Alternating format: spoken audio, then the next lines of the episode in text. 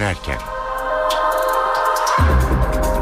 İyi akşamlar ben Öykü Özdoğan. Eve dönerken haberler başlıyor. Türkiye ve dünyadan günün önemli gelişmeleriyle sizlerle olacağız. Öne çıkan haberlerin özetiyle başlıyoruz.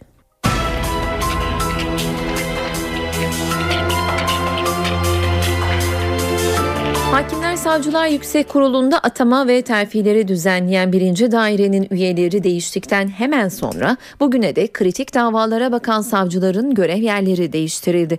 Görev yeri değiştirilen isimler arasında İstanbul Cumhuriyet Başsavcısıyla 25 Aralık'ta ikinci yolsuzluk soruşturmasını başlatmak isteyen savcı Muammer Akkaş da var.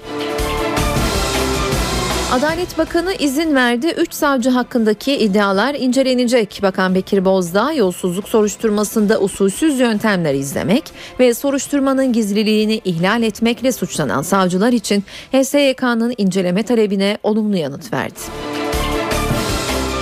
Hükümetin gündeminde yeni bir yargı paketi var. Adalet Bakanı Bekir Bozdağ paketle Türk Ceza Kanunu ve Terörle Mücadele Kanunu'nda değişiklikler yapılacağını söyledi. Bozdağ yeniden yargılama konusunda da Başbakanın talimatı doğrultusunda çalıştıklarını açıkladı. Milli Eğitim Bakanı Nabi Avcı yargının SBS ile ilgili kararından sonra konuştu. Avcı öğrenci de velilerimiz de rahat olsun hak kaybı olmayacak dedi. Türk Silahlı Kuvvetleri unsurlarının Aden Körfezi'ndeki görev süresini bir yıl daha uzatan tezkere Meclis Genel Kurulu'nda kabul edildi. Oscar adayları belli oldu. American Hustle ve Gravity filmleri onar dalda aday gösterildi.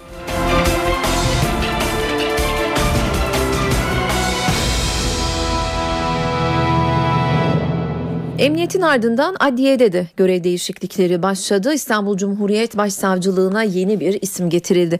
Başsavcı vekilinin aralarında bulunduğu kimi savcılar da farklı görevlere atandı. Adliyede neler yaşandığını NTV muhabiri Deniz Tüysüz'e soracağız.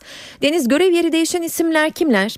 20 savcının görev yeri değiştirildi. Hakimler Savcılar Yüksek Kurulu'nda da bir yapısında da bir değişikliğe gidilmişti ve terfiler ve atamalardan sorumlu birinci daireye iki yeni isim getirilmişti. Bu e, isteği de talebi de teklifi de Adalet Bakanı Bekir Bozdağ yapmıştı. İşte bu değişikliğin ardından da bugün bir toplantı yapılmıştı. Toplantının ardından da 20 savcının görev yeri değiştirildi.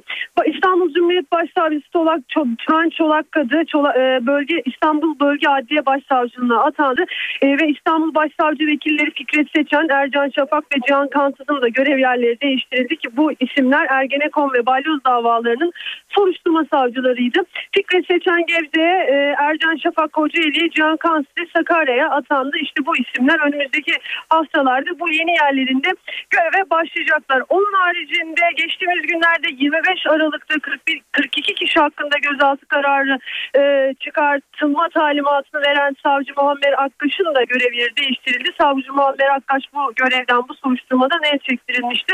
TMK'nın 10. maddesiyle görevli bir savcıydı. O da Tekirdağ e, Cumhuriyet Savcılığına atanan isimlerden ve yine Özcan Şişman Cumhuriyet Savcısı Özcan Şişman, e, Şişman e, Suriye'ye e, yardım götürdüğü dile getirilen tırı Hatay'da durdurulması ve aranması talimatını vermişti Özcan Şişman da. Özcan Şişman'ın da görev yeri değiştirildi. Şişman da Mersin'e atandı. Mersin Cumhuriyet Savcılığına atandı. İşte isimler böyleydi. 20 kişi var demiştik. Önümüzdeki günlerde de HSK'da tekrar bir toplantı olacağını ve bu e, TMK ile e, TMK terörle mücadele kanunun 10. maddesine göre görev yapan savcıların yetkilerinde de değişikliğe gidildiği gelen bilgiler arasında. Öte yandan bir gelişme daha oldu. Biraz önce de belirttiğim isim Muammer Akkaş 42 e, kişi hakkında gözaltı kararı çıkartılmıştı. İşte bu 42 kişi hakkındaki çıkarılan gözaltı kararları da kaldırıldı. 4 yeni savcı atanmıştı bu sonuç soruşturmalara. Ancak şöyle e, isimler gene buraya gelecekler, ifade verecekler. Bu isimlere teker teker davetiye gönderilecek ve şüpheli sıfatıyla buraya gelip ifade verecekler gözaltına alınmaksızın. Teşekkürler Deniz. NTV muhabiri Deniz Tüysüz telefon hattımızdaydı. Üç savcı Zekeriya Öz, Muammer Akkaş ve Celal Kara yolsuzluk soruşturmasında usulsüz yöntemler izledikleri iddiasıyla incelenecek. Adalet Bakanı Bekir Bozdağ Hakimler Savcılar Yüksek Kurulu'nun inceleme istemine olumlu yanıt verdi. Ayrıntıları NTV muhabiri Gökhan Gerçek'ten alıyoruz. İnceleme başlatılan 3 isim geçtiğimiz yılın sonunda 17 Aralık ve 25 Aralık operasyonlarında imzası bulunan 3 savcı Zekeriya Öz, Muammer Akkaş ve Celal Kara.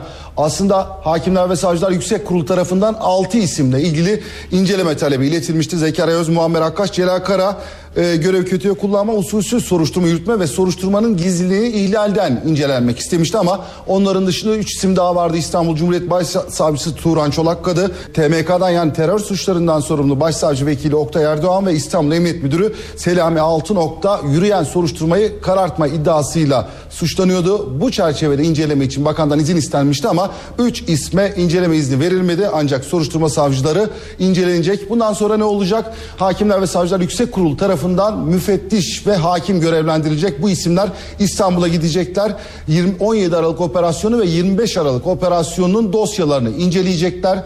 Gözaltı kararları, talimatlar, arama kararları tek tek incelenecek. Herhangi bir usulsüzlük var mı yok mu? Bunlar değerlendirilecek ve kapsam bir rapor hazırlanacak. Rapor sonunda bu üç isimle ilgili soruşturma açılıp açılmayacağına karar verecek. Siyasetin tartışmalı konularından birine geçelim. Hakimler ve Savcılar Yüksek Kurulu'nun yapısının nasıl değiştirileceği bugüne dek iktidarla ana muhalefet arasında gerginliğe yol açmıştı. Belirsizlik bugün CHP'den gelen yanıtına son buldu. Ana muhalefet AK Parti'nin HSYK'nın yapısı anayasayla değiştirilsin önerisine olumsuz yanıt verdi. Ayrıntıları NTV muhabiri Miray Aktağ Uluç'tan alacağız. Miray, red yanıtına gerekçe olarak ne gösterildi ve bundan sonra ne olacak? Cumhuriyet Halk Partisi red yanıtına gerekçe olarak teklifin durdurulmamasını gerekçe gösterdi. CHP'nin Merkez Yönetim Kurulu sabah erken saatlerde başlamıştı. Merkez Yönetim Kurulu 4 saat toplantısının sonunda İktidar Partisi'nden gelen HSK ile ilgili anayasa değişikliği önerisine red yanıtını verdi ve bu yanıt telefonla Nurettin Canikli'ye AK Parti Grup Başkan Vekiline de iletilmiş oldu. Nurettin Canikli'den CHP'den gelen red yanıtı üzerine bir değerlendirme geldi. CHP'nin bu yanıtının üzücü olduğunu söyledi ama AK Parti'nin e, süreci devam ettireceğini ifade etti. Önümüzdeki hafta genel kurula halen Adalet Komisyonu'nda görüşülmekte olan düzenlemenin geleceğini söyledi. AK Parti Grup Başkan Vekili Nurettin Canikli Adalet ve Kalkınma Partisi HSYK'nın yapısını değiştiren düzenlemeyi gelecek hafta genel kurul gündemine getirmeye hazırlanıyor. Cumhuriyet Halk Partisi cephesine yeniden dönecek olursak CHP'nin MYK toplantısından çıktığını söylemiştik bu kararın. CHP MYK'da daha önce yapılan açıklamalar da tartışıldı. Bunlar arasında CHP'nin bu öneriyi çekil, e, AK Parti'nin çekmesi yönünde bir teklifi olmuştu. E, halen Adalet Komisyonu'nda görüşülen teklifin önce çekilmesini istemişti. Aynı zamanda yolsuzluk soruşturmalarının üstünün de örtülmemesini talep etmişti Cumhuriyet Halk Partisi ve bu iki koşulunu sık sık tekrarlamıştı. E, bugün de MYK'da yine benzer koşullar tartışıldı. Bunlarla ilgili CHP'nin taleplerinin karşılanmadığı belirtildi ve AK Parti'nin teklifi durdurmaması gerekçe gösterilerek bu girişiminin samimi olmadığı ve uygun görülmediği de ifade edildi Cumhuriyet Halk Partisi tarafından. Ee, AK Parti bu teklifi sunduktan sonra ilk gün tamamen kapıları kapatmıştı MHP. BDP ise ilk gün kapıları tamamen açık bırakmıştı. Ancak bu iki partinin tavrı da CHP'ninkinin ardından çok da önemli olmadı. Zira artık AK Parti önündeki e, yola bakıyor ve genel kurula getirmeye hazırlanıyor. E, bu yüzden bundan sonra süreç Türkiye Büyük Millet Meclisi'nde genel kurulda işleyecek gibi görünüyor. CHP'nin bu toplantısında tabii sadece HSYK görüşülmedi. Aynı zamanda yerel seçimlerdeki adaylar da CHP'nin e, toplantısında görüşülen e, konular arasındaydı. O adayları belirledi CHP MYK toplantısında ve halen devam etmekte olan parti meclisi toplantısına sundu. Onlar arasında son derece dikkat çekici ve sürpriz bir isim var. Fatih'te Necmettin Erbakan'ın yeğeni Sabri Erbakan'ın adaylığı benimsendi İstanbul Fatih için. Adana'da CHP'nin adayı olarak Yıldıray Arıkan, Adana'nın en büyük ilçelerinden Çukurova'da Soner Çetin, Uşak'ta Bülent Yazgan, Kırşehir'de Deniz Akpınar, Denizli'de Kazım Aslan isimleri ön plana çıktı. Cumhuriyet Halk Partisi Tunceli, Erzurum, Erzincan gibi illerinde adaylarını bugün belirledi. Bunun yanı sıra AK Parti'nin güçlü olduğu ilçelerden Ümraniye'de Sacit Eyüpoğlu'nun aday gösterilmesi belirlendi. Ankara'nın CHP'de olmayan iki ilçesi, İzmir'in dış ilçelerin adayları da yine karara bağlanıyor. Halen devam etmekte olan parti meclisinde çok merak edilen ilçeler vardı. Mesela Çankaya, Beşiktaş, e, İstanbul'un, Ankara'nın, İzmir'in merkez ilçeleri var. Oralarda CHP'nin güçlü olduğu yerler. Oralardaki isimler ise bu parti meclis toplantısına getirilmedi. Gerekçesi CHP'nin zaten o ilçelerde güçlü olması nedeniyle çok sayıda aday adayı başvurusu var. İşte o aday adayları arasında tartışmaya neden olmamak gerekçesiyle CHP YSK takviminin son günlerine bıraktı bu isimleri. Son günlerde belki de son gün belirleyecek CHP hemen YSK'ya teslim edecek ve böylelikle partinin içerisinde bununla ilgili bir tartışma yaşanmayacak. Teşekkürler Miray. NTV muhabiri Miray Aktağ Uluç telefon hattımızdaydı. Hükümet yeni bir yargı paketi üzerinde çalışıyor. Haberi Adalet Bakanı Bekir Bozdağ verdi. Paket ceza ve terörle mücadele kanununda değişiklik öngörüyor. Bozdağ yeniden yargılama konusunda da çalıştıklarını açıkladı. Ayrıntıları NTV muhabiri Özgür Akbaş'tan alacağız. Özgür paketin içeriğinde neler olması bekleniyor? Evet Adalet Bakanı Bekir Bozdağ'dan birbiri ardına çarpıcı açıklamalar geldi. Adalet Komisyonu'nda Hakimler ve Savcılar Yüksek Kurulu yapısında değişiklik, değişiklik öngören kanun teklifinin görüşmeleri sırasında konuştu Bakan Bozdağ. Başbakan Erdoğan kendilerine talimat verdiğini ve yeniden yargılama konusunda kapsamlı bir çalışma yürüttüklerini açıkladı. Yeniden yargılama konusu siyasi iradenin olduğunun altını çizdi Bakan Bozdağ ve anayasa ve kanunlar içinde nasıl mümkün olabileceğini ortaya koyabilecek sonuçları artıları eksileriyle bir formül üzerinde e, çalışıyoruz. E, bu konuda kapsamlı bir çalışma yürütüyoruz dedi Bakan Bozdağ. Tabii Bakan Bozan e, önemli açıklamaları bununla ibaret değildi. Adalet Bakanı özellikle telefon dinlemelerine de dikkat çekti ve yeni bir yargı paketi üzerinde çalıştıklarını da söyledi. Telefon dinlemeleri konusunda masum insanların dosyalarının da tutulduğuna dikkat çekti Bakan Bozdağ. Bunlar başka mağduriyetlere de yol açıyor. Bunun önüne geçeceğiz dedi ve Bozdağ bu anlamda dinlemeler konusunda dahil Türk Ceza Kanunu, Ceza Muhakemesi Kanunu ve Terörle Mücadele Kanunu'nda değişiklik öngören bir paket üzerinde çalıştıklarına vurgu yaptı. Bakan son olarak hakim ve savcılara tazminat davası açılabilmesi konusunda da konuştu. Bozdağ hakim ve savcı kastı olsa da açılacak tazminatların devlete karşı açılmasını doğru olmadığına inanıyorum. Bu konuda çalışma yapıyoruz. Lafta kalmayacak, hayata geçirilecek somut adımlar atılacak dedi. Aslında eski düzenlemede hakim ve savcılara tazminat davası açılabiliyordu. Hatta Mehmet Haberal kendisini tahliye etmeyen hakimlere tazminat davası açmış ve o davayı kazanmıştı. Ancak hükümet yasal düzenlemeyle tazminat davaların hakimlere karşı açılmasının önüne geçen bir düzenleme yapmıştı. İşte Bakan Bozdağ bu düzenlemeden vazgeçilmesi gerektiğini ifade etti. Evet Bakan Bozdağ'ın özetle e, açıklamaları böyleydi. Teşekkürler Özgür. NTV muhabiri Özgür Akbaş telefon hattımızdaydı. Ergenekon davasında tutuklu yargılanan Profesör Fatih Hilmioğlu'nun avukatları müvekkillerinin sağlık durumunun kötüleşmesi nedeniyle Anayasa Mahkemesi'ne başvurdu. Profesör Fatih Hilmioğlu'nun avukatları Anayasa Mahkemesi'ne verdikleri dilekçede rahatsızlığı bulunan müvekkillerinin tutukluluğunun makul süreyi aştığını, kişi hürriyetinin zedelendiğini savundular. Avukatlar Hilmioğlu'nun tahliye edilmesini ve hak ihlallerinin telafisi için de 250 bin lira tazminat verilmesini talep etti etti. Son sözü Anayasa Mahkemesi'nin vereceği kararın ardından yerel mahkeme söyleyecek. AK Parti İstanbul Milletvekili Muhammed Çetin ihraç istemiyle disiplin kuruluna sevk edildi. Muhammed Çetin'in katıldığı bazı toplantılarda parti görüşüyle bağdaşmayan açıklamalar yaptığı öne sürüldü.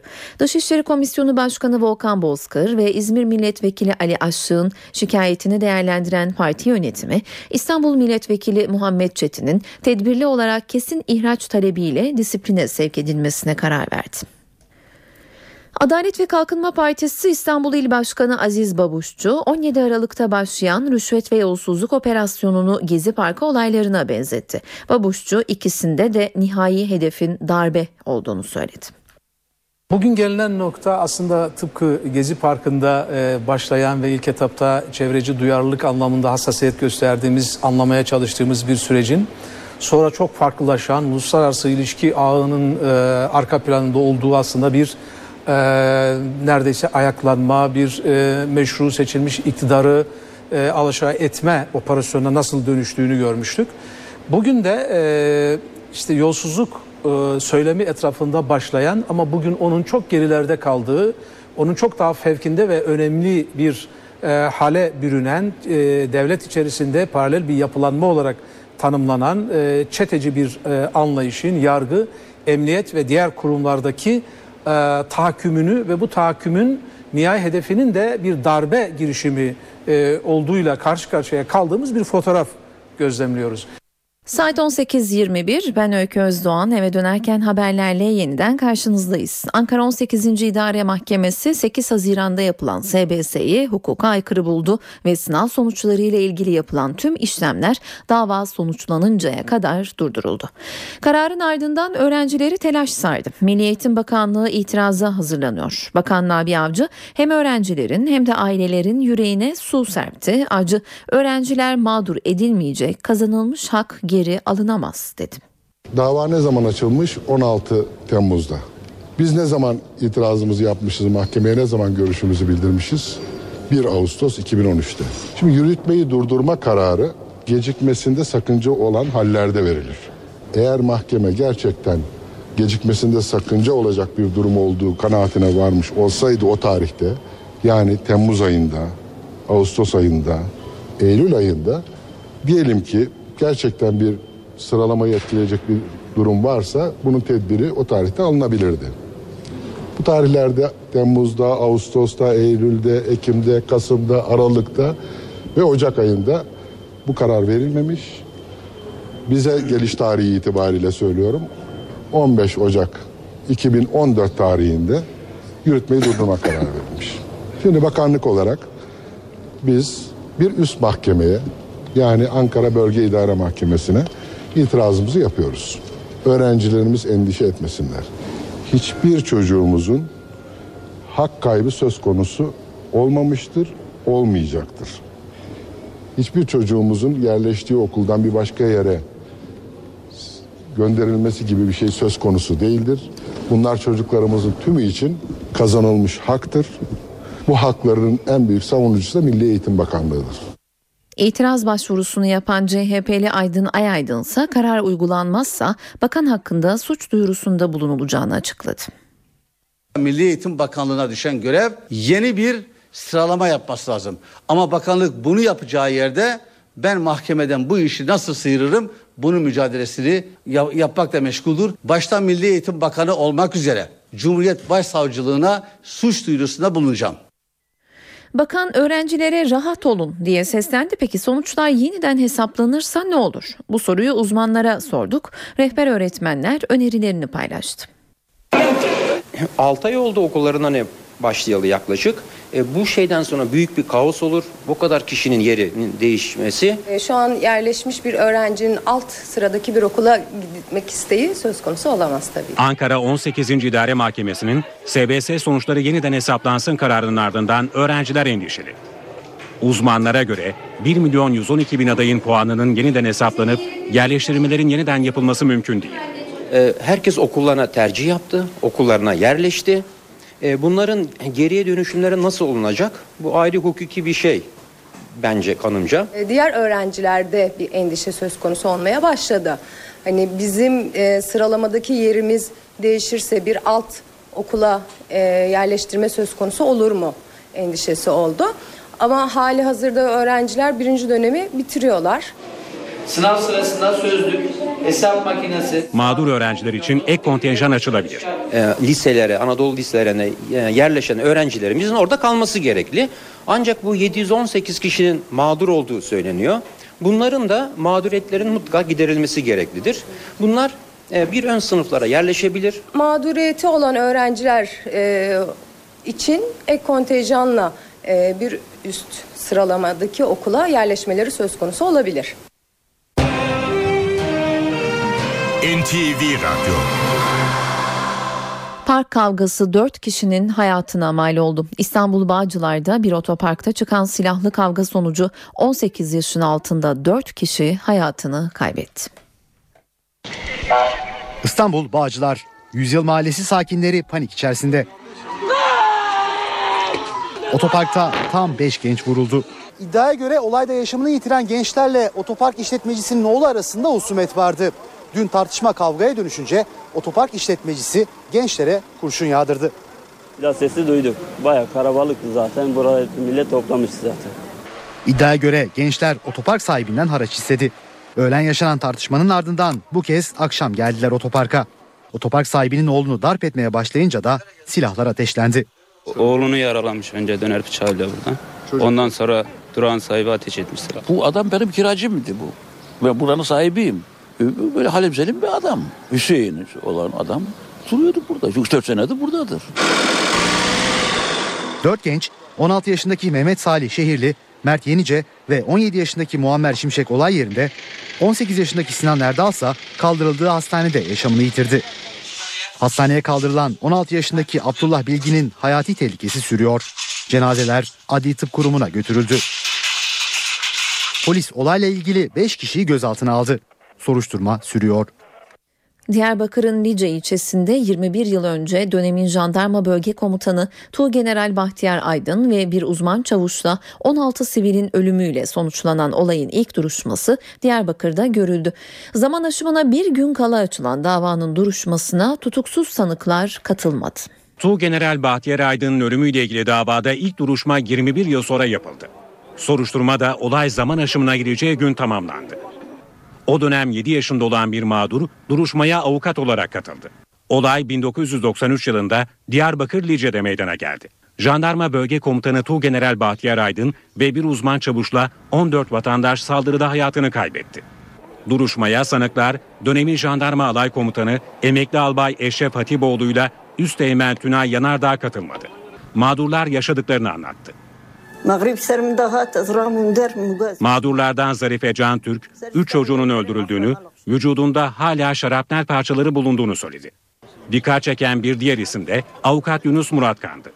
Olayın mağduru olan Muratkan yıllar sonra davaya avukat olarak katıldı. Lice'nin Feryadı isimli belgeselde görüntüleri yer alan Muratkan olay tarihinde 7 yaşındaydı. Yani şunu düşünün 60-70 yaşındaki nineler bugün o duruşma salonlarına geliyor. O duruşma salonlarında e, bedenlerinde şarapnel parçalarıyla geliyor. Ellerinde yanlarında çocukları olmadan geliyor. Siz o insanların her birinin gözlerinin içine baktığınız zaman zaten o evlerden halen alevler yükseliyor. Mağdur avukatları sanıkların tutuklanmasını istedi. Ancak talep reddedildi. Sanık Yanardağ'ın avukatı müvekkilinin iş nedeniyle Afrika'da bulunduğunu ve olay tarihinde raporlu olduğunu savundu. Sanık avukatları ise güvenlik nedeniyle davanın başka biriyle alınmasını talep etti. İki sanık hakkında halkı isyana ve birbirini öldürmeye teşvikle tahammüden öldürme suçlarından ağırlaştırılmış müebbet ve 24 yıla kadar hapis cezası isteniyor. Alınan tüm önlemlere rağmen Türkiye'de kadına yönelik şiddet azalmıyor. Son 15 günde 7 kadın öldürüldü, 13 çocuk öksüz kaldı. Son 15 günde 7 kadın öldürüldü, 13 çocuk öksüz kaldı. İlk cinayet haberi yılbaşı gecesinde geldi. 27 yaşındaki Ebru Erenler kendisine ait iş yerinde vuruldu. Cinayeti işleyen 50 yaşındaki güvenlik görevlisi aynı silahla intihar etti. Şanlıurfa'da tartıştığı kocasının bıçakla saldırdığı Zehra Algın'da kurtarılamadı. 33 yaşındaki kadın 4 aylık hamileydi. Cinayetlerden ikisini boşanmak istemeyen kocalar işledi. Mersin'de boşanma davası açmaya giden 33 yaşındaki Hatice Dost adliye önünde bıçaklandı.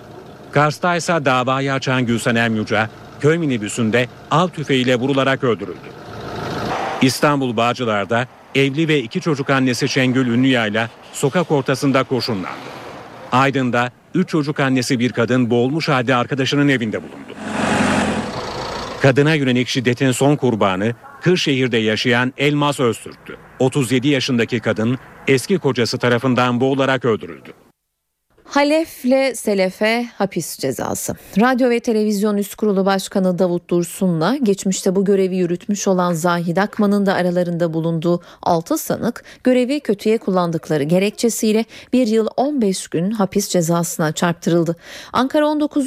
Sulh Hukuk Mahkemesi Rütük Daire Başkanı Cengiz Özdiker'in Rütük Başkanı ve üyeleri hakkında açtığı davayı karara bağladı. Mahkeme Rütük Başkanı Dursun ve eski başkanı Akman'ın da aralarında bulunduğu bulunduğu 6 sanığa yargı kararlarını uygulamadıkları gerekçesiyle görevi kötüye kullanmak suçlamasından 1 yıl 15 gün hapis cezası verdi. Mahkeme pişmanlık gözlenmemesi, suçun işleniş şekli, suç kastının yoğunluğu gerekçesiyle sanıklar hakkında verilen cezaları ertelemedi ve hükmün açıklanmasını geri bırakmadı. Mahkeme Zahid Akman hakkında resmi evrakta sahtecilik suçundan ayrıca suç duyurusunda bulunulmasına da hükmetti. Hastal askeri cezaevinde tutulan balyoz davası hükümlüleri Silivri cezaevine nakledilecek açıklama Savunma Bakanı İsmet Yılmaz'dan. Yılmaz çalışmalar başladı dedi. Bakan Yılmaz bazı hükümlülerin silahlı kuvvetlerden ilişiğinin kesilmesi süreci resmen tamamlanana kadar Hastal'da kalma taleplerinin ise Hastal Cezaevi Komutanlığı tarafından reddedildiğini belirtti. NTV Radyo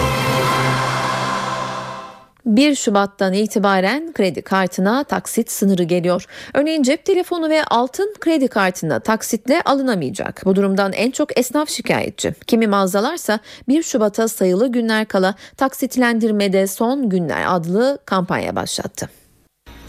5-6 gündür gelen çiftler oldu. Biz yazın düğün yapacağız dediler. Ee, yazın düğün yapacağız. En azından şimdiden taksitlendirmeye başladılar. Alyansını alan, bileziğini alan 1 Şubat'a az kaldı. Artık kredi kartını taksitle cep telefonu ve altın alınamayacak. Tüketici ve esnaf son günleri değerlendirmek için harekete geçti. 1 Şubat'tan itibaren bu kredi kartı taksitlendirme olayı kalkacak dediler. Ben şok oldum. Kredi kartı düzenlemesiyle taksitlendirme için mobilya, beyaz eşya gibi ürünlerde 9 ay sınırı koyuldu. Kuyum ve cep telefonuna taksit yapılamayacak. Bazı kuyumcular 1 Şubat gelmeden kampanyalar düzenlemeye karar verdi. 14 Şubat'ta kampanya falan düzenliyorduk. E şimdi 1 Şubat'ta da kredi kartının olmayacağını düşündük. Kampanyayı erken başlatacağız. Yani bugün yarın artık artık hani pazartesiden itibaren başlatacağız yani 1 Şubat'a kadar e, insanlar gelsin alsın diye düşünüyorum. Uygulama 60 bin cep telefonu satıcısını da etkileyecek. Düzenleme kredi kartlarında aşırı borçlanmayı önlemek ve post tefecilerinin önüne geçmek için yapıldı. Post tefecileri ellerinden kılıf alındığı için artık faaliyet gösteremeyecekler. Nitekim son günlerde post tefecileri 31 Ocak son gün 1 Şubat'tan itibaren bu imkanı bulamazsınız. Gelin kredi kartı borcumuzu yapılandıralım diyorlar.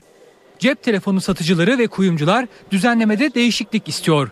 Onlara göre uygulama her ürünün satıldığı büyük mağazaların işine gelecek. Faturaya taksitlendirme ya da senetli satışlarda artış yaşanacak. Haliç Metro Geçiş Köprüsü açılışa hazır.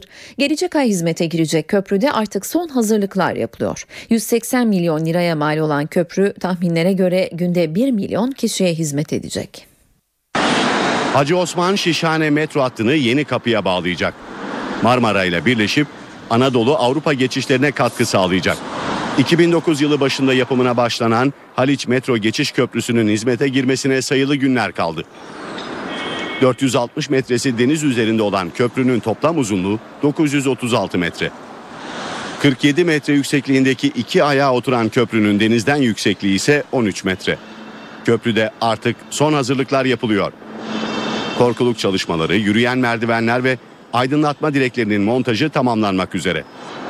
Deneme seferlerinin başladığı köprü Şubat ayında hizmete girecek. 180 milyon liraya mal olan köprü tahminlere göre günde 1 milyon kişiye hizmet edecek. Türkiye'de yağışın en düşük olduğu kışlardan biri yaşanıyor. Bu durum kuraklık tehdidini de beraberinde getiriyor. Barajlardan sonra nehirlerdeki su seviyeleri de hızla düşüyor. Tunceli'de kent merkezinden geçen Munzur ve Pülümür çayları kuruma noktasına geldi. Tunceli'de geçen yılki manzaradan eser yok. Ocak ayının ortası geldi ancak hava günlük güneşlik. Bu durum kuraklığın habercisi. Yağış düşmediği için kent merkezinden geçen Munzur ve Pülümür çayları kuruma noktasına geldi. Burası Muzur ve Pülümür nehirlerinin birleştiği yer. Burası bile bir dere halini almış durumda şu anda. Bugüne kadar hiçbir zaman böyle bir duruma rastlanmamıştır. Gerçekten işler acısı. Akarsulardaki çekilme sadece Tunceli'de yaşanmıyor. Trakya'nın en önemli su kaynaklarından Meriç ve Tunca nehirleri. Kış aylarında taşkınlarla hatırlanan nehirlerde bu yıl su seviyesi ortalamaların %40 altında. İlk defa böyle bir şey görüyoruz yani komple kurudu. Yakın zamanda yağış gelmezse su seviyelerinin daha da azalmasından endişe ediliyor. Saat 18.40 ben Öykü Özdoğan eve dönerken haberlerle yeniden karşınızdayız. Türkiye'de yağışın en düşük olduğu kışlardan biri yaşanıyor. Bu durum kuraklık tehdidini de beraberinde getirdi. Barajlardan sonra nehirlerdeki su seviyeleri de hızla düşüyor. Tunceli'de kent merkezinden geçen Muzdur ve Pülümür çayları kuruma noktasına geldi. Bir ay öncesine kadar kilosu 1 liraya kadar düşen hamsinin kilosu şimdi 10 liraya çıktı. Bunun en büyük nedeni hava sıcaklığının mevsim normallerinin üzerinde seyretmesi. 3 senede tutulacak hamsi 2 ayda tutuldu. Tonlarca tutuldu. Tonlarca şoklandı. Hamsinin şu an az olmasının tek sebebi odur. Karadenizli'nin baş tacı hamsi bugünlerde tezgahlara gelmiyor. Nedeni erken başlayan avlanma ve mevsim normallerin üzerine çıkan sıcaklık. Balıkçılar derinlere inen hamsiyi bulabilmek için daha fazla açılmak zorunda. Rusya civarında hamsi o tarafta avlanıyor. Bir haftadan beri de hava bozuk. Bozuk olduğu için şu anda hamsi gelmiyor. Hava düzelse çat pat arada hamsi gelir Rusya'dan. Hamsinin az olması Karadeniz kıyısındaki kentlerde fiyatlara da yansıdı. Ve de vatandaş eskisi gibi daha 1 lira 2 liraya hamsi yiyemez. Yani bundan sonra 5 liradan aşağı hamsi düşmez fiyatları. Balıkçılara göre bu dönemde hamsinin daha bol olması için avlanma sezonunun geç başlaması gerekiyor. Bu yıl hamsiyi 9. ayın 20'lerinde avlamaya başladık. Devlet e, balıkçılara 10. ayın sonuna kadar izin vermemesi gerekiyor hamsinin avlanması için. Geç avlanmış olsaydı hamsi kendi karasularımızda ve buradaki kuyularda kalacaktı ve şu anda biz buralarda avlanmış olacaktık. Kuru fasulyenin ardından patatesin de fiyatı arttı. Bunun üzerine Tarım Bakanlığı harekete geçti. Nevşehir'e giderek depolarda inceleme yapan bakanlık temsilcilerinden rahatlatan açıklama geldi. Patatesin kilo fiyatının bir hafta içinde düşeceği açıklandı. Gıda ve Tarım Bakanlığı patates fiyatlarındaki artışa müdahale etti. Fiyatın bir hafta içinde düşeceği açıklandı. Bakanlık olarak alacağımız tedbirlerle bu fiyatların en kısa zamanda 15 gün öncesindeki normal seviyeye ineceğinin taahhüdünü verdiler. Ekimin az yapılmasıyla üretimde azalma olduğu gerekçesiyle patates fiyatı son haftalarda 4 liraya kadar çıktı. Artışın önüne geçmek için bakanlık harekete geçti. Yetkililer Türkiye'deki önemli patates üretim merkezlerinden Nevşehir'e giderek depolarda inceleme yaptı. Sektör temsilcileriyle görüşen yetkililer stokların yeterli olduğunu, fiyatın yakında normale döneceğini açıkladı. Şu anda Niğde ve Nevşehir'de depolarda 700 bin ton civarında patates bulunmakta. Ülkemiz 2013 yılında ülke genelinde 4 milyon ton patates üretimi olmuştur. Şu anda ülke genelinde bir patates sıkıntısı bulunmamakta. Sektör temsilcilerine üreticilerin patates fiyatlarını yükseltmek için ürünün depolarda saklandığı iddiaları da soruldu. Depoda değil satılıyor şu an. Baz satışımız devam ediyor. Hiçbir şekilde kısıtlama yok. Fiyatların düşmemesi durumunda patates ithal edilebileceği de açıklandı. Kuru fasulyede de gümrük vergisi oranı sıfırlanıyor. Tarım Bakanı Mehdi Eker, kuru fasulyede yaşanan fiyat artışının tamamen spekülatif olduğunu söyledi. Fiyatın aşağı çekilmesi için bazı tedbirleri yürürlüğe koyacaklarını belirten Tarım Bakanı, kuru fasulyenin gümrük vergisi oranının sıfıra indirilmesini öngören Bakanlar Kurulu kararının imzaya açıldığını söyledi. Sırada hava durumu var. Bu gece ve yarın için hava tahminini alalım şimdi de. NTV Meteoroloji Editörü Gökhan Aburu dinliyoruz. İyi akşamlar. Lodos sıcaklıkları yükseltmeye devam ediyor. Sıcaklıklar ortalamaların 5-6 derece üzerinde. İç Anadolu ve Doğu'da gündüz sıcaklıkları yükselse de geceler oldukça soğuk. Rüzgar da zayıf. O nedenle iç kesimlerde yine sis, buz, doğuda ise sisle birlikte don ve buzlanma etkisini sürdürecek. Uzun zamandır yağış almayan batı bölgelerimizde başlayan yağışlar etkisini giderek kaybediyor. Yarın yalnızca Marmara'nın doğusu ve batı Karadeniz'de hafif yağış görülecek. Hafta sonu ise yurt genelinde önemli bir yağış beklemiyoruz. Pazartesi günü batı bölgeler Trakya'dan başlayarak yeni bir yağış tavan etkisine girecek. Önümüzdeki hafta yurdun büyük çoğunluğunu etkilemesini beklediğimiz yağışlarla birlikte sıcaklıkların yeniden azalmasını bekliyoruz. Yarın İstanbul'da sabah saatlerinde yine yağış var. İlerleyen saatlerde yağış etkisini kaybedecek. Sıcaklık ise 14 derece civarında olacak. Ankara'da yarın hava yine bulutlu. Lodos'ta sıcaklık 8 dereceye kadar çıkacak. İzmir'de yarın yağış kesiliyor. Güneş de kendisini bolca gösterecek sıcaklık ise Lodos'ta 16 derecenin üzerine çıkacak. Hepinize iyi akşamlar diliyorum. Hoşçakalın. NTV Radyo Türkiye ile Irak Kürdistan Bölgesel Yönetimi arasında imzalanan anlaşma sonrası Türkiye'ye her gün ham petrol pompalanıyor. Bağdat yönetimi bu duruma tepkili. Irak Bölgesel Kürt Yönetimi ise atılan her adımdan Maliki yönetiminin haberdar olduğunu söylüyor. NTV ve NTV Radyo program yapımcılarından Mete Çubukçu Erbil'e gitti ve bölgesel yönetimin üst düzey yetkilileriyle görüştü. Geçtiğimiz yıl Türkiye ile Irak Kürt Bölgesel Yönetimi arasında petrol arama, boru hattı inşası ve petrolün transferi konusunda anlaşma imzalandı. İmzalanan anlaşma sonrası 2013 yılının Aralık ayında bölgeden Türkiye'ye ilk petrol pompalandı. Halen Irak Kürt bölgesinden Yumurtalık hattına günde 300 bin varil petrol yollanıyor. Merkezi hükümet ise duruma tepkili. Anlaşmayı tanımadığını söylüyor. Ancak Irak Kürt bölgesindeki yöneticiler daha temkinli. Türkiye ile Kürt bölgesi arasında imzalanan enerji anlaşmasından sonra Başbakanımız Neçirvan Barzani, Irak Başbakanı Maliki ile görüşüp anlaşmanın detayları ile ilgili bilgi verdi. Merkezi hükümet attığımız her adımdan haberdardı. Erbil ve Bağdat arasında bir yanlış anlaşılma olduğunu düşünüyorum. Evet bir sorun var ama bu sorun çözülemeyecek türden bir sorun değil. Bu sorunu aşmanın tek yoluysa diyalog ve diyalog kanalları da iki taraf arasında açılmış durumda. Erbil ve Bağdat arasındaki sorunun temelinde anayasanın yanlış yorumlanması yatıyor. Petrol transferi için Kerkük yumurtalık hattı dışında artık yeni bir hat daha mevcut. Ve bu hat tamamen Kürt yönetiminin kontrolünde. Doğalgaz boru hattının yapımı ise sürüyor. Bağdat'ta şöyle bir görüş hakim. Kürt bölgesi enerji kaynaklarını kullanarak bağımsızlığının önünü açacak. Bu iddianın bir temeli yok. Sormamız gereken asıl soru şu. Irak gerçek anlamda işlevsel bir federal yapıya sahip mi? Bu sorunun cevabı hayır. Federal sistemimizdeki zafiyet diğer sorunları da tetikliyor. Irak Kürdistan'ı çok zengin kaynaklara sahip ve bu kaynaklardan elde ettiğimiz gelir Irak'ın her kesimine yansıyor. Ama ekonomik kalkınmayı sadece parasal refah artışı olarak değerlendirmiyoruz. Hedefimiz bölgede demokratik ve şeffaf bir yönetime sahip olan rol model bir bölge olmak. Bölgesel Yönetim Divan Başkanı Fuat Hüseyin, Türkiye ile ilişkilerin daha ileri noktalara taşınması görüşünde. Türkiye ile ilişkiler bizim açımızdan oldukça önemli. Biz sadece Türkiye ile değil, tüm komşularımızla iyi ilişkiler istiyoruz. İlişkiler ortak çıkarlara dayanıyor. Yaptığımız anlaşmaların hepsi hem Türkiye'nin hem de Irak Kürdistan'ının bölgedeki çıkarlarıyla denk düşüyor. Aslında ilişkilerin gelişmesinden fayda sağlayan sadece Türkiye ve Kürt bölgesi değil, Irak merkezi yönetiminin de lehine. Suriye'de savaş tüm hızıyla sürerken ülkede faaliyet gösteren cihatçıların sayısı da artıyor. Bu gelişme üzerine Avrupalı ve Amerikalı istihbarat birimleri harekete geçti. İstihbarat teşkilatları bir yandan Suriye'ye gidenlerin eğilimlerini belirlemek için ortak çalışma başlattı. Diğer yandan da Şam yönetimiyle temasa geçti. Batılı istihbarat teşkilatları Suriye alarmında. Bunun nedeni ise son aylarda Amerika Birleşik Devletleri ile Avrupa'dan çok sayıda gencin savaşmak için Suriye'ye gitmesi.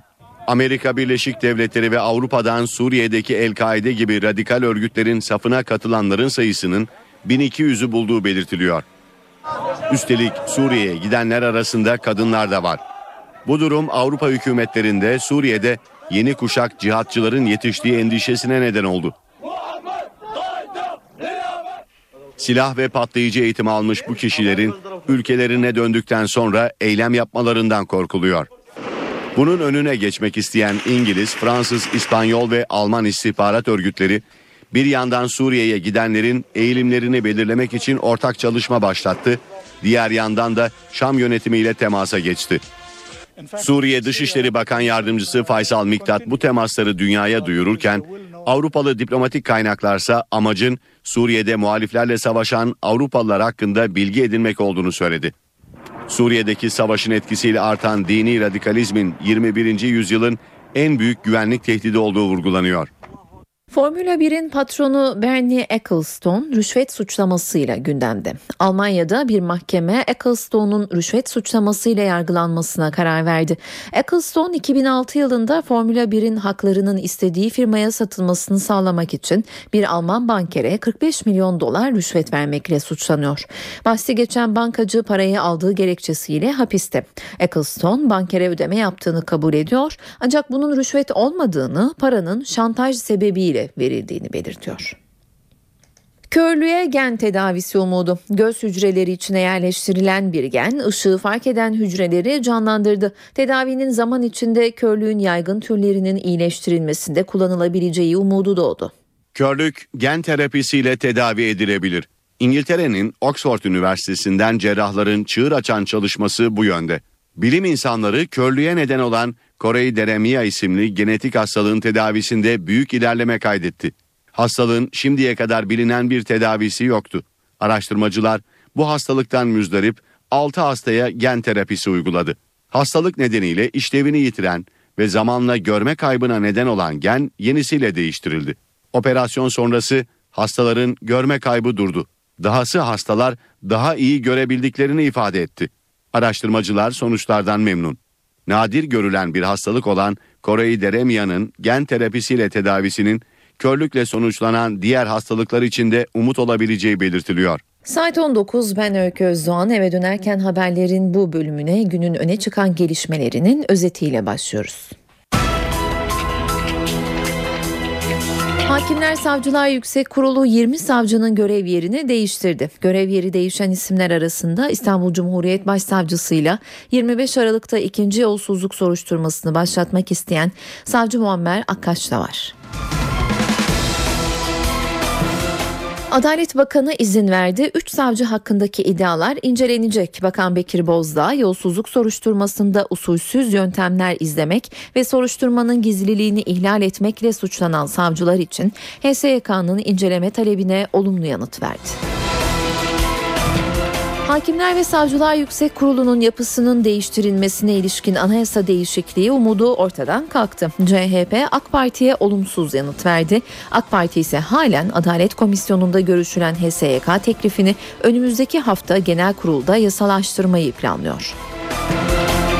Hükümetin gündeminde yeni bir yargı paketi var. Adalet Bakanı Bekir Bozdağ paketle Türk Ceza Kanunu ve Terörle Mücadele Kanunu'nda değişiklikler yapılacağını söyledi. Milli Eğitim Bakanı Nabi Avcı yargının SBS ile ilgili kararından sonra konuştu. Avcı öğrenci de velilerimiz de rahat olsun hak kaybı olmayacak dedi.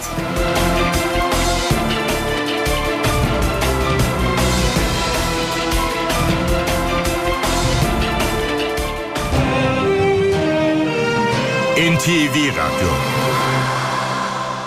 Cumhurbaşkanı Abdullah Gül son günlerde yargıda yaşanan tartışmaları değerlendirdi. Gül yurt dışında kırılganlık sürerken bizler de bu kırılganlığa içeriden kaynaklanan dalgalanmalar eklememeliyiz dedi.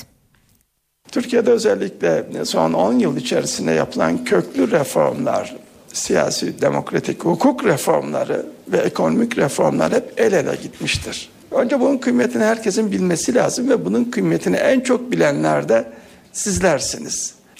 Hele hele dünyadaki kırılganlıklar devam ederken, dünyada büyük ekonomik problemler yaşanırken, hala dünya ekonomisinin, Avrupa'nın özellikle toparlanmadığı bir dönem içerisinde dışarıdan gelen bu olumsuz dalgalara içeriden herhangi bir olumsuz dalga eklemememiz gerekir. Bizden kaynaklanan yeni bir ekonomik sıkıntı çıkmaması gerekir. Aslında hiçbir sebep yok. Ama bazen birdenbire sanki ihtiyaç varmış gibi, sanki rahat, rahatsızlık ediyormuş gibi bu tip davranışlar maalesef oluyor. Bugünlerde karşılaştığımız şeyler bunlar aslında. Son günlerde isimleri gündemde olan birçok savcının görev yerleri değiştirildi. İstanbul Cumhuriyet Başsavcısı Turan Çolak Kadı'nın yerine Bakırköy Başsavcısı Hadi Salihoğlu getirildi. Çolak Kadı İstanbul Bölge Adliye Başsavcılığına atandı. HSYK'nın kararını değerlendiren Çolak Kadı, tek derdimiz adaletli ve tarafsız olmak dedi. Görev yeri değişen isimler arasında İstanbul'da ikinci operasyonu yürüten savcı Muammer Akkaş da var. Akkaş Tekirdağ'a atandı. İstanbul Başsavcı vekillerinden Fikret Seçen, Cihan Kansız ve Ercan Şafak'ın da görev yerleri değişti.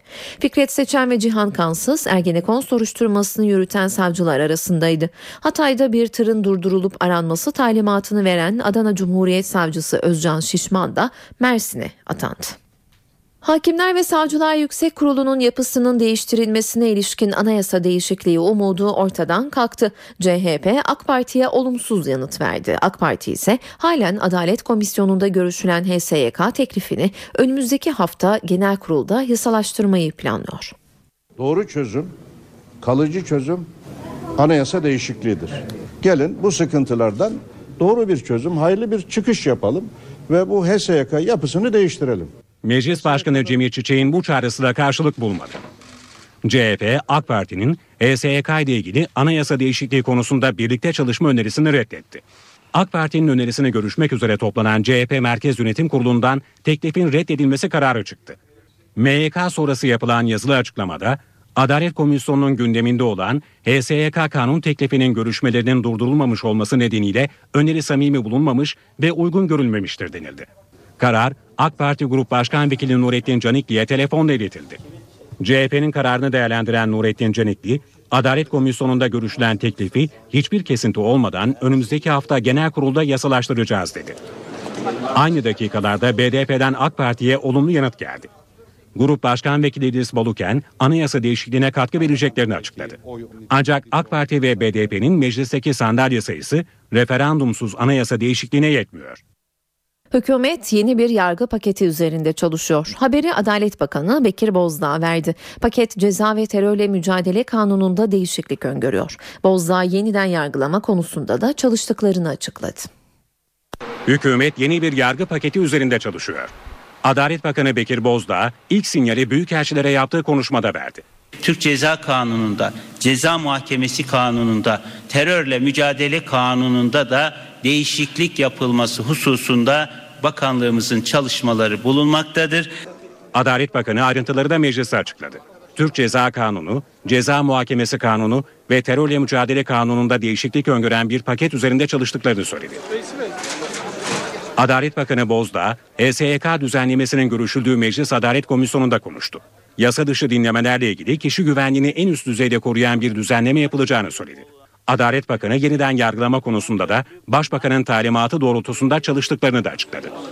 Bozdağ, anayasa ve kanunlar içinde artıları eksileriyle bir formüle nasıl ulaşabiliriz bu konuda kapsamlı bir çalışma yürütüyoruz.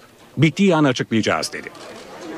Adalet Bakanı komisyonda HSYK teklifinin yasalaşmasının ardından balyoz ve Ergenekon hakimleri hakkındaki şikayetlerin yeniden masaya yatırılabileceğini de söyledi.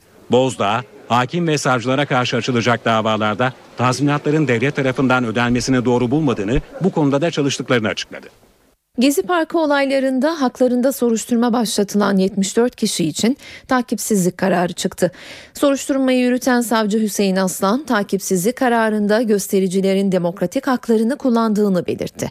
Aslan göstericiler ceza gerektirecek herhangi bir suça karışmamışlardır dedi. Eylemlerde gözaltına alınan yüzlerce kişi arasından 74'ü hakkında soruşturma başlatılmıştı.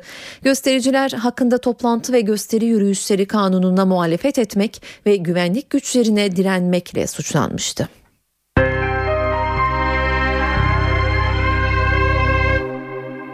Sıcak bir gelişmeyi aktaralım. CHP'de parti meclisi toplantısı devam ederken Hatay Milletvekili Refik Er Yılmaz'ın istifa ettiği iddiası kulislere yansıdı. Er Yılmaz'ın istifasının gerekçesi ise belediye başkanlığı adaylıkları. Refik Er Yılmaz'ın kimi yerlerde belediye başkan adayı olarak gösterilen isimlerden rahatsızlık duyduğu ifade ediliyor. Sırada kültür sanat var. Günün etkinliklerinden öneriler sunuyoruz.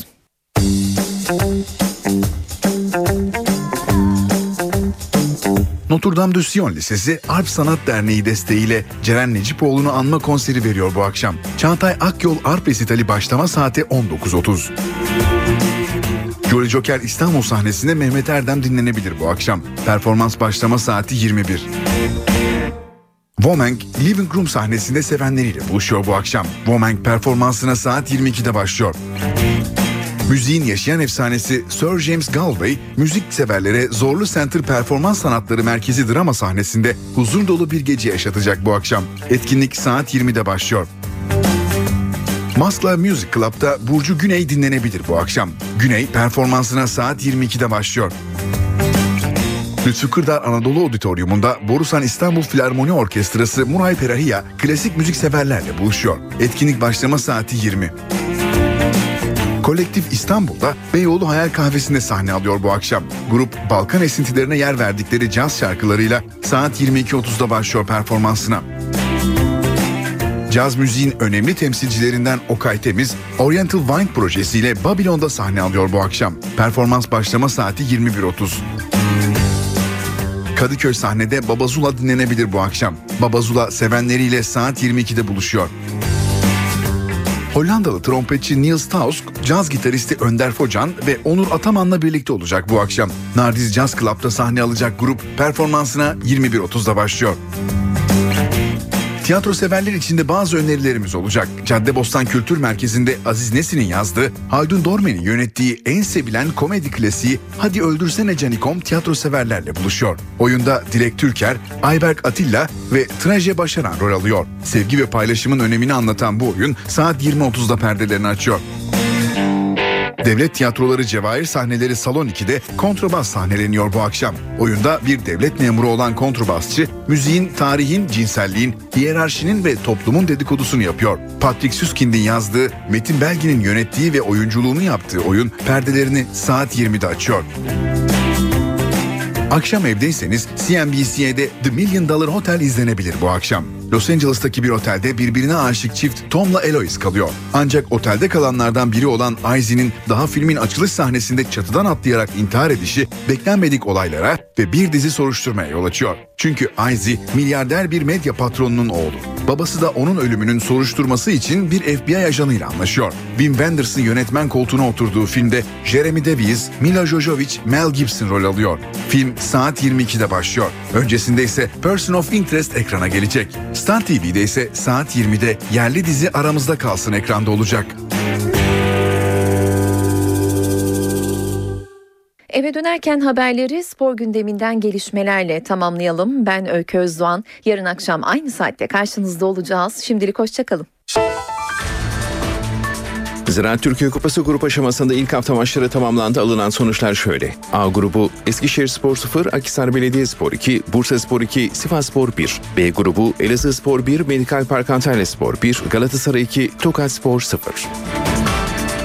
Galatasaray Tokat Spor maçında genç oyuncusu Buruma'yı kaybetti. Sadiz ön çapraz bağları kopan Portekiz oyuncu sezonu kapattı. Teknik direktör Mancini'nin ilk 11'de yer verdiği Buruma ilk yarının son dakikasında sakatlandı. Yerini Aydın Yılmaz'a bırakan Portekizli futbolcu doğruca hastaneye götürüldü. MR'ı çekilen genç futbolcudan kötü haber geldi. Buruma'nın Sadiz ön çapraz bağlarında kopma belirlendi. En az 6 ay sahalardan uzak kalması beklenen 19 yaşındaki Portekizli futbolcu sezonu kapattı. Fenerbahçeli Raul Müreleş, Sarı Lacivertli takımda gördüğü kırmızı kartlar için herkesten çok üzüldüğünü söyledi. Sosyal paylaşım sitesi üzerinden taraftarların sorularını yanıtlayan Portekizli oyuncu, Sarı Lacivertli formayı uzun süre giymek istediğini de dile getirdi. Fenerbahçe'nin Portekizli futbolcusu Raul Meireles, Sarı Lacivertli kulübün resmi Twitter hesabı üzerinden taraftarların sorularını yanıtladı. Meireles gördüğü kırmızı kartlarla ilgili sorular üzerine kart görmek futbolda var. Maalesef Fenerbahçe'de 3 tane gördüm. Kimse bu konuda benden daha üzgün olamaz. Taraftarımızın beni bunlarla hatırlamasını istemiyorum. Kart pozisyonlarından sonra benim kasti davranmadığımı açıklayan Hileb ve Velikavlak'a teşekkür ediyorum açıklamasını yaptı. Fenerbahçe'de çok mutlu olduğunu da vurgulayan Portekizli oyuncu, kulübümüzü, arkadaşlarımızı ve taraftarımızı çok seviyorum. Tüm tribünlerin sırayla Sarı lacivert en büyük fener diye bağırdığı tezahürat inanılmaz etkileyici. 9 dalda spor yapan, Yüzlerce sporcu yetiştiren bir kulübün parçası olmak çok özel bir duygu. Bu formayla şampiyon olmak, kupalar kazanmak en büyük hedefim. Fenerbahçe'de uzun süre futbol oynamak istiyorum dedi. Geçen sezon UEFA Avrupa Ligi'nde oynanan Benfica maçını unutamadığını dile getiren Meireles, "Çok iyi oynadık, çok fazla gol şansı bulduk. Bence direkler olmasa finaldeydik." dedi. Unutamadığı ve en sevdiği golünü Salzburg'a attığını belirten Portekizli oyuncu, Chelsea'de Şampiyonlar Ligi'ni kazandıkları sezon Nou Camp'ta oynadıkları Barcelona maçını da unutulmazdı diye nitelendirdi. Beşiktaş'ın genç yıldızı Oğuzhan Özyakup çerçeve programına konuk oldu. Oğuzhan şampiyonluk yarışını değerlendirdi ve kariyer hedeflerini anlattı. Beşiktaş'ın genç yıldızı Oğuzhan Özyakup şampiyonluğa inanıyor. NTV Spor'da yayınlanan çerçeve programına konuk olan Oğuzhan, Spor Toto Süper Lig'deki yarışı değerlendirdi. Oğuzhan aradaki puan farkına karşın Fenerbahçe'yi geçebilecekleri görüşünde. Fenerbahçe iyi bir seri yakaladı ama sonuçta bu çok uzun bir maraton. Yeni ikinci araya başlayacağız. Ee, dediğim gibi çok güçlü rakipler var Süper Lig'de ama bizim iddiamız da biz de şampiyon olmak istiyoruz ve şampiyon olabileceğimize çok inanıyorum. Ben kişisel olarak ve takım arkadaşlarım da çok inanıyoruz. Ee, bizim hedefimiz de şampiyonluk. İnşallah bu hedefe sezon sonu ulaşırız. Beşiktaş'ta mutlu olduğunu söyleyen Oğuzhan, yeniden Avrupa'ya dönüş içinse açık kapı bıraktı. İlk sene geldiğimde tabii ki kendime hedefler kurmuştum ve e, ilk sene hedefime ulaşmıştım. 30 maç yapmıştım. Bunu kendim de beklememiştim. Kendim 20 maç demiştim. 20, ma- 20 maça ulaşırsam mutlu olurum diye. 30 maç yaptım ve A milli takımına formasını giymek nasip oldu geçen sezon, sezon sonu. Ve şu anda A milli takım formasını daha hala giyiniyorum ve hedeflerime şu ana kadar ulaşmış diye yani düşünüyorum. Beşiktaş'ta çok büyük şeyler başarmak istiyorum. Avrupa'da oynamak istiyorum. Şampiyonlar Ligi'nde Türkiye Kupası'nı şampiyon olmak istiyorum. Beşiktaş'ta çok şey kazanmak istiyorum ama e, benim de hedeflerim var. Av- Türkiye'yi temsil etmek istiyorum. Çünkü şu an baktığımızda tek Arda abi var. Yani Türkiye'yi temsil eden büyük takımda yani tek Arda abi var. Avrupa'ya kendini kanıtlamış tek Arda abi var. Türkiye ülke olarak da çok önemli bu. Ve ben de Türkiye'yi temsil etmek istiyorum Avrupa'da en büyük kulüplerinde. İnşallah bana da nasip olur. Orta alanın her bölgesinde görev yapabilen genç futbolcu, oynamaktan en çok keyif aldığı mevkinin forvet arkası olduğunu da sözlerine ekledi. Beşiktaş Antalya kampında oynadığı ikinci hazırlık maçından yeni ayrıldı. Siyah beyazlar Güney Kore'nin Gyeongam takımına 1-0 mağlup oldu. Karşılaşmada Güney Kore temsilcisi Motta'nın yaptığı hareket sonrası penaltı kazandı ancak İnhan topu dışarı gönderdi. Gyeongam 19. dakikada Lee Jae'nin golüyle öne geçti. Beşiktaş'ın sonraki dakikalarda baskılı futbolu gol getirmedi. İlk yarıda Veli Kavlan iki topu direkten döndü. 55. dakikada Hugo Almeida penaltı vuruşundan yararlanamayınca siyah beyaz takım 1-0 mağlup oldu. Beşiktaş Antalya'daki ilk hazırlık maçında da Alman ekibi Borussia Mönchengladbach'la 1-1 berabere kalmıştı.